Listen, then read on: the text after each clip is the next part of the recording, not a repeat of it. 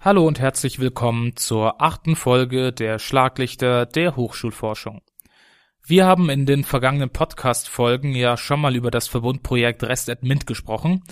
Wir haben gehört, dass Resilienz, also die psychische Widerstandsfähigkeit, wichtig ist, um hohe Abbruchquoten, besonders in den MINT-Fächern, zu senken und um den Studienerfolg der Studierenden zu fördern.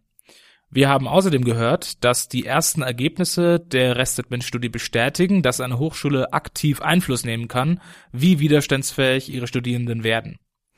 Zu dem Thema Resilienz in Zeiten der Corona-Pandemie habe ich heute hier bei mir Daniela Datzer vom Institute for Leadership and Organization und Professor Dr. Yvette Hoffmann vom IHF. Herzlich willkommen. Hallo. Hallo, freut mich hier zu sein. Die Corona-Pandemie ist ja immer noch eine hohe Belastung für die Studierenden und auch die Mitarbeitenden von Universitäten und Hochschulen. Was kann man sich denn in Bezug auf Corona unter Resilienz vorstellen? Also Resilienz ist eine veränderbare Fähigkeit und die ermöglicht es uns, dass wir mit außerordentlichen Belastungen, mit Widrigkeiten, mit großen Herausforderungen einen sogenannten positiv adaptiven Umgang finden. Ähm, wir sprechen in diesem Zusammenhang eben auch von einer psychischen Widerstandsfähigkeit. Wie gesagt, die ist veränderlich, also wir können da was dran tun. Und im Hochschulkontext bedeutet das ganz konkret, dass Studierende, die Rückschläge erleben, mit diesen konstruktiv lösungsorientiert umgehen. Also beispielsweise mit einer nicht bestandenen Prüfung. Da gibt es eben welche, die dann sehr frustriert sind, sich zurückziehen und andere wiederum, die sehr genau analysieren, woran lag's, was ist die Ursache dafür und eben versuchen fürs nächste Mal daraus zu lernen. Und wenn Studierende also ein hohes Maß an Resilienz mitbringen, dann trägt es zur psychischen Gesundheit bei und zur Leistungsfähigkeit. Und gerade wenn wir die Frage stellen, welche Ressourcen, welche Resilienzressourcen stehen uns zur Verfügung, kann man eigentlich drei unterscheiden. Zum einen sind es die psychischen, zum anderen die sozialen und zum dritten die strukturellen Resilienzressourcen. Das Rested Mint Projekt lief ja schon eine Zeit, bis dann die Corona-Pandemie angefangen hat. Und das heißt ja, dass ihr den Vergleich habt zu den Aussagen über die Widerstandsfähigkeit der Studierenden vor der Pandemie und in der Pandemie. Wie haben die Studierenden denn in Bezug auf ihre Resilienz die Corona-Pandemie erlebt? Also für die Studierenden waren die letzten 20 Monate sicher nicht leicht. Und auch die momentane Situation trägt sicherlich äh, eher zur Verunsicherung bei und nicht dazu, dass man sich sicher ähm, aufgehoben fühlt im Studium. Auch Stress und emotionale Erschöpfung äh, sehen wir und belegen auch unsere Ergebnisse.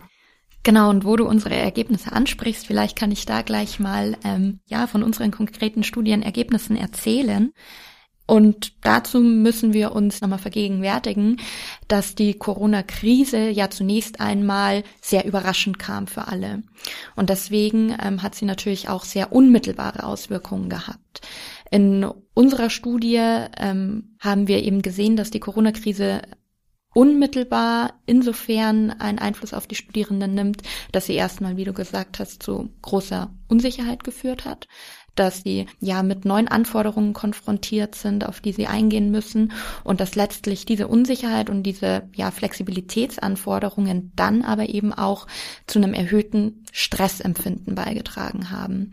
Aber interessant ist, dass wir sehen, dass das nicht bei allen Studierenden gleichermaßen der Fall war, sondern ja, wir sehen da eine richtige Zweiteilung, nämlich circa 50 Prozent, die sagen, ich bin wirklich deutlich erschöpfter.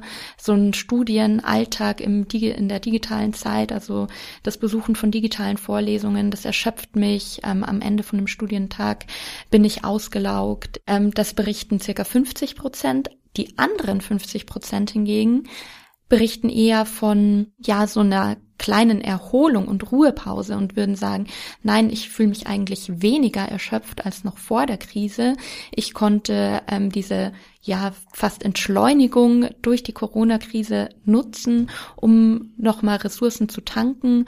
Und ähm, mir kommt der Trend hin zu digitaler Lehre und diese Autonomie, die vielleicht auch damit einhergeht, sehr gelegen und ähm, ich empfinde das weniger stark als Belastung.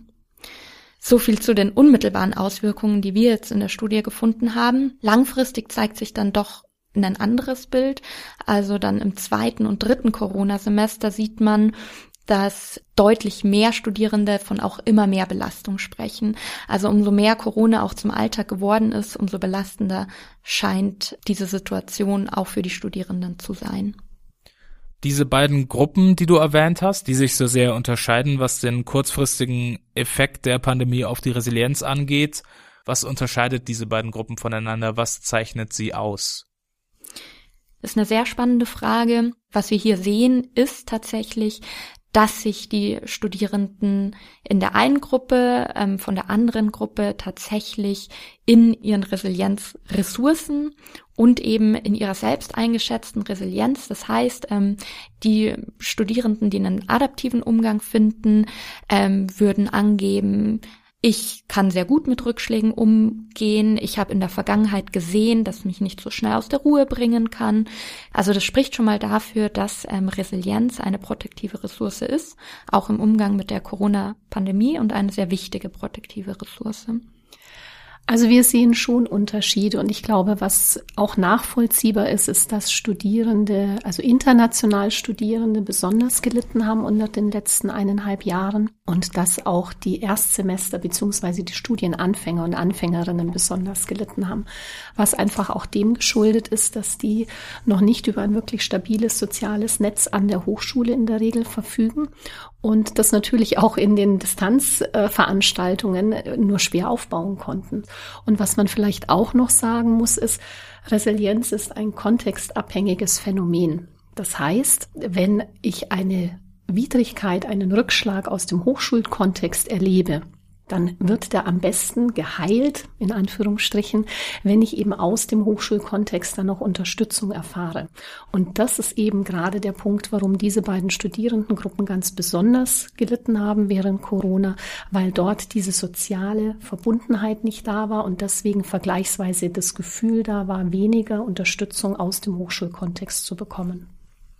Du hast ja schon vom langfristigen Erschöpfungseffekt der Pandemie gesprochen, Daniela. Aber wurde die Resilienz auch an sich von der Krise beeinflusst? Also man kann sich natürlich vorstellen, dass der Erschöpfungseffekt einen negativen Effekt auf die Resilienz hat. Ähm, aber vielleicht gab es ja auch einen positiven Trainingseffekt, so dass man quasi aus dieser harten Zeit gestärkt hervorgeht. Was ist denn da der Fall? Ja, das ist natürlich eine sehr spannende Frage und ich hatte ja vorher schon kurz angesprochen, dass wir ja schon Unterschiede in der Resilienz vor der Pandemie sehen. Was wir aber natürlich auch sehen, ist durchaus, dass die Krise auch einen Einfluss auf die Resilienz der Studierenden selbst nimmt. Und dafür gibt's natürlich mehrere Gründe.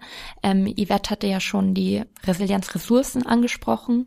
Und je nachdem, inwiefern solche Resilienzressourcen letztlich durch die Krise beispielsweise geschwächt wurden, also insbesondere die soziale Komponente wenn ich ähm, das Gefühl habe, ich habe den sozialen Anschluss verloren, ähm, dann muss man sagen, ähm, sieht man durchaus auch Veränderungen in der Resilienz der Studierenden aufgrund der Pandemie. Und was wir sehen, ist, dass es doch bei circa 20 Prozent bei uns in der Stichprobe einen deutlichen Einbruch gibt in der Resilienz, was natürlich noch einmal mehr zeigt, dass man gegensteuern muss.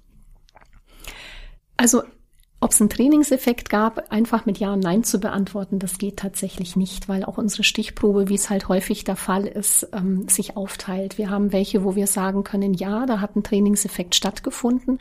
Ähm, bei anderen wiederum können wir das nicht eindeutig sagen, bei anderen äh, Teilnehmenden an der Studie.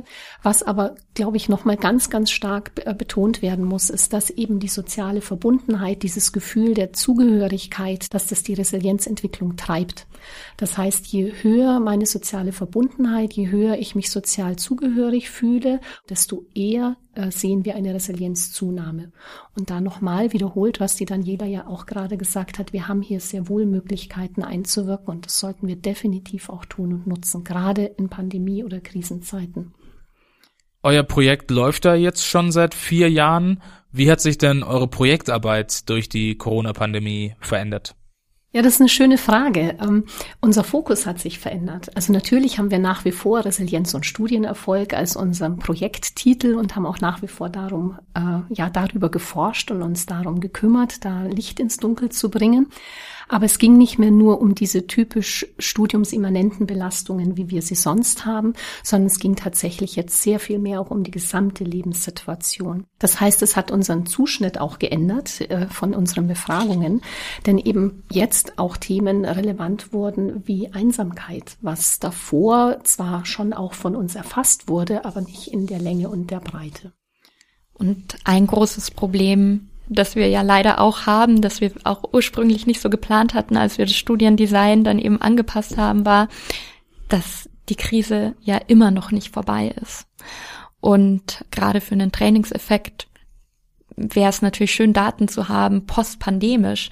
Wie ähm, gestärkt sind die Studierenden rausgegangen? Aber die Situation ist ja immer noch vorherrschend, ist immer noch sehr belastend.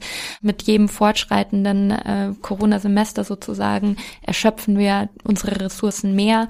Ich glaube, da kann ich von Dozierendenseite sprechen, aber natürlich eben auch von Studierendenseite. Also die Resilienzressourcen werden auch von Seiten der Dozierenden dringend benötigt. Bis jetzt haben wir nur über die Resilienz der Studierenden gesprochen. Wie würdet ihr jetzt die Resilienz der Professorinnen und Professoren oder Dozierenden während der Corona-Pandemie beschreiben? Also auch die Professoren und Professorinnen fanden das sicherlich belastend, was stattfand die letzten eineinhalb äh, Jahre oder die letzten 20 Monate. Äh, auch das ist nachvollziehbar. Ähm, trotzdem muss man sagen, dass die Professorenschaft etwas mh, mm, aufgeräumter wirkt als die Studierenden an der Stelle. Insbesondere was die Umstellung der Lehre beispielsweise anbelangt, sind die meisten Professoren und Professorinnen eigentlich recht zufrieden. Ich kann gerne noch zu der ähm, Frage auch die Perspektive der Studierenden nochmal mit einbringen, weil da war ich doch überrascht, weil oft gerade im Umgang mit Krisen, dachte ich, äh, finden wir, dass äh, die Unzufriedenheit der Studierenden mit ihren Hochschulen, mit dem Hochschulpersonal vielleicht eher zunimmt. Aber das Gegenteil war der Fall. Also was wir tatsächlich in unseren ähm, Ergebnissen finden, ist, dass doch die Studierenden sehr zufrieden waren und ähm, das sehr geschätzt haben, wie ähm, einzelne Dozierende, aber auch die Hochschulleitung kommuniziert haben, wie schnell dann doch auch gewisse Maßnahmen getroffen wurden und wie auf Bedürfnisse von Studierenden auch eingegangen wurde. Also da finden wir, dass die Studierenden doch schon auch eine Dankbarkeit signalisieren für diese ja gute Reaktion und durchdachte Reaktion. Was kann von Seiten der Hochschulen getan werden, damit sich die Umstände für die Studierenden so verbessern, dass sie ihre Resilienz besser entwickeln können? Also was kann die Hochschule tun, um die Resilienz zu fördern? Ähm, wir sehen hier vor allem zwei Stellschrauben. Zum einen die, dass Studierende für vorhandene Resilienzressourcen, die also an der Angebote, die vielleicht an der Hochschule schon vorhanden sind, ähm, sensibilisiert werden und auch angeregt werden, diese zu nutzen. Das ist also die eine. Und zum anderen, dass die, das Angebot, um Resilienz zu stärken, von Seiten der Hochschule ausgebaut wird. Was wir immer wieder feststellen, ist, dass die Vertreterinnen der Hochschulen, also sei es jetzt die Hochschulleitung, das Qualitätsmanagement, sei es äh, Fakultätsebene, die Studienberatungen, also alle haben eigentlich in unseren äh, Interviews gesagt, und das bestätigt aber auch unsere, äh, unsere Befragung der Studierenden, dass die oftmals gar nicht wissen, welche Bedeutung Resilienz überhaupt hat für das Weiterkommen im Studium. Das heißt, hier haben wir offensichtlich ganz großen Bedarf und einen wichtigen Ansatzpunkt, dass Studis informiert werden und auch eben zur Nutzung animiert werden. Das können die Hochschulleitung sein, habe ich vorhin ja schon erwähnt. Die könnte beispielsweise die Resilienzförderung auf ihre Agenda setzen und Mittel für entsprechende Angebote bereitstellen. Ja. Das können Professoren und Professorinnen sein, die beispielsweise in ihren Veranstaltungen die Studierenden darüber informieren, wie wichtig Resilienz generell ist ähm, und dass es dort eben Angebote gibt an der Hochschule und wo man die finden kann oder wo man sich informieren kann. Beratungsstellen wiederum können beispielsweise eigene Angebote machen, ähm, ihr Weiterbildungsprogramm aufbauen und ausbauen. Also wir können da an den Hochschulen viel bewirken, aber es muss halt ein Bewusstsein dafür da sein. Ja, und ähm, es lohnt sich auch wirklich, das will ich an der Stelle nochmal betonen, in die Resilienz der Studierenden zu investieren. Studierende, die eine höhere Resilienz mit sich bringen, die ausgebautere Resilienzressourcen mit sich bringen, schaffen mehr ECTS pro Semester beispielsweise. Also da sehen wir wirklich, dass die Leistungsfähigkeit dieser Studierenden auch deutlich höher ist. Wir sehen aber auch Unterschiede beispielsweise mit Blick auf das Commitment. Also wir haben uns ja auch insbesondere MINT-Studierende angeschaut. Wir wissen, dass wir da immer mehr in eine sogenannte ja Skill-Krise rutschen, ähm, immer mehr gut ausgebildete Leute brauchen in diesem Bereich. Und da ist natürlich auch die Frage spannend, wie sehr haben die Leute überhaupt Lust, in dem Bereich zu verbleiben. Und da haben wir uns dann nicht nur angeguckt, ähm, sind resiliente Studierende auch committeter mit Bezug auf ihre gewählte Karriere, ihren gewählten Karrierepfad.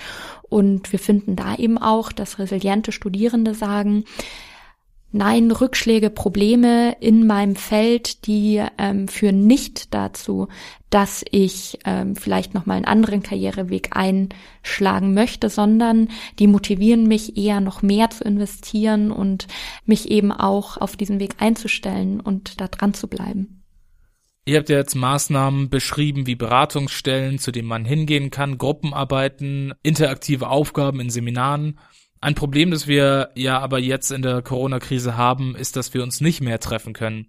Wenn die Hochschule also eine Distanz zu diesen Studierenden hält, wie kann sie dann aktiv werden, Einfluss auf die Resilienz der Studierenden zu nehmen? Ja, zugegeben, die Bedingungen jetzt momentan oder in den letzten Monaten sind nicht ideal. Ja. Aber gerade deswegen finde ich, lohnt es sich eben aktiv zu werden, weil gerade deswegen brauchen Studierende jetzt mehr denn zuvor äh, diese Unterstützung. Und manche kriegen das schon in ihren Familien mit oder haben das Glück in der Schulzeit, das zu lernen. Ähm, aber die, die es noch nicht mit hohem äh, Resilienzniveau gestartet sind, bei denen ist ja nicht alles verloren. Aber sie brauchen eben zum einen das Wissen darüber, dass sie dort was tun können und zum anderen eben auch Angebote, die sie dann wahrnehmen können. Und ja, es wäre face-to-face -face natürlich an vielen Stellen schöner und angenehmer, wenn man das äh, machen könnte. Aber eben nicht alle Maßnahmen äh, sind nur so wirksam. Also beispielsweise virtuelle Formate ähm, auch wegzugehen von reinen Frontal-Lehrveranstaltungen oder Lehrvideos hochzuladen und stattdessen auf interaktive Formate zu gehen, Blended Learning oder Flipped Classroom Elemente mit einzuführen und eher so Meet the Prof Questions und äh, Q&A äh, Veranstaltungen anzubieten. Das sind alles Möglichkeiten, die wir eben auch während Corona und während Distanzunterricht anwenden können. Sowas wie diese Pandemie gab's ja zuvor noch nicht und vieles, was wir jetzt beobachten können, sehen wir ja zum ersten Mal. Was hat euch also an den Ergebnissen besonders überrascht? Ja, also ähm, ich habe es vorher schon angesprochen, mich hat wirklich diese Zweiteilung sehr überrascht. Also dass wir wirklich unmittelbar sehen, dass 50 Prozent der Studierenden sehr leiden unter den Auswirkungen der Corona-Pandemie, während hingegen die anderen 50 Prozent eher einen guten Umgang damit gefunden haben und vielleicht eben sogar einen sehr adaptiven Umgang finden und auch gewisse, ja, Facetten, die die Corona-Krise mit sich gebracht hat, auch für sich nutzen konnten. Und vielleicht noch ergänzend, was wir ebenfalls wirklich überraschend fanden, war diese bisher untergeordnete Rolle von Resilienz in den Hochschulen, dass eigentlich Resilienz oder die Stärkung von Resilienz überhaupt gar keine große Rolle spielte. Und was uns da eben ganz besonders dabei überrascht ist, gerade durch die Wirksamkeit von Resilienz im Hinblick auf das Studiumscommitment und im Hinblick darauf, dass das Studiumscommitment ganz maßgeblich natürlich entscheidet, ob ich eine Studienabbruchsentscheidung treffe oder nicht, hat uns das tatsächlich überrascht, weil die Diskussion um Studienabbrüche sollte unserer Meinung nach nicht mehr geführt werden, ohne Resilienzstärkung auf dem Schirm zu haben. Es klingt ja ein bisschen so, als ob das E-Learning und der Distanzunterricht zumindest kurzfristig ganz gut funktioniert, wenn man ein soziales Netzwerk hat und wenn man Zugang zu Resilienzressourcen hat. Was würdet ihr sagen, was ist euer Fazit aus der Corona-Pandemie, wenn man sich die Resilienz der Studierenden anschaut? Also als Fazit aus unseren Studienergebnissen können wir schon sagen, Vorsorge ist besser als Nachsorge. Also die Studierenden, die schon mit mehr Ressourcen reingegangen sind, das sind eben auch diejenigen, die dann tendenziell eben einen, einen besseren Umgang mit der Krise gefunden haben.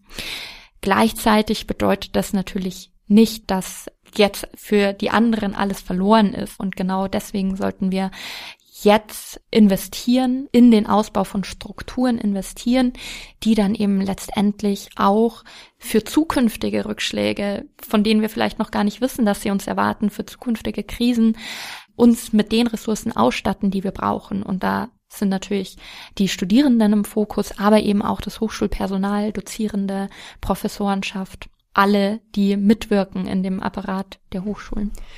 Und was es eben auch gezeigt hat, ist, dass Resilienz nicht nur ein psychologisches Konstrukt ist, sondern dass Resilienz maßgeblich am Studienerfolg beteiligt ist, gerade in Krisenzeiten. Daher stellen ja diese Interventionsmaßnahmen wichtige Stellschrauben für die Hochschulen dar, dass ihre Studierenden im Studium nicht nur unterstützt werden, sondern auch im Studium gehalten werden. Natürlich dürfen Studierende, wenn sie feststellen, dass ihr Studium nicht das Richtige für sie ist, ähm, sagen, ich wechsle oder ich gehe ganz raus aus dem Hochschulsystem. Das ist ja, das ist ja vollkommen legitim. Aber was wir eben schaffen wollen, ist dieses Bewusstsein, dass wenn wir Resilienz stärken, wir ganz wesentliche Aspekte des Studium-Commitments stärken und damit verhindern oder entgegenwirken können, dass Studienabbruch aus den falschen Gründen erfolgt. Deswegen sind wir eben der Meinung, dass Resilienzstärkung definitiv zu einem erfolgreichen Studiemerfolgsmanagement dazugehört und darin auch verankert sein sollte. Und das war's mit der achten Folge der Schlaglichter der Hochschulforschung. Vielen Dank nochmal an Daniela Datzer und Yvette Hoffmann für das Gespräch. Wenn Sie mehr über das Thema Resilienz im Hochschulkontext erfahren wollen, dann gehen Sie auf ihf.bayern.de. Dort finden Sie auch den Leitfaden zu den Interventionsmöglichkeiten für die Hochschulen zur Förderung der akademischen Resilienz. Vielen Dank und bis zum nächsten Mal.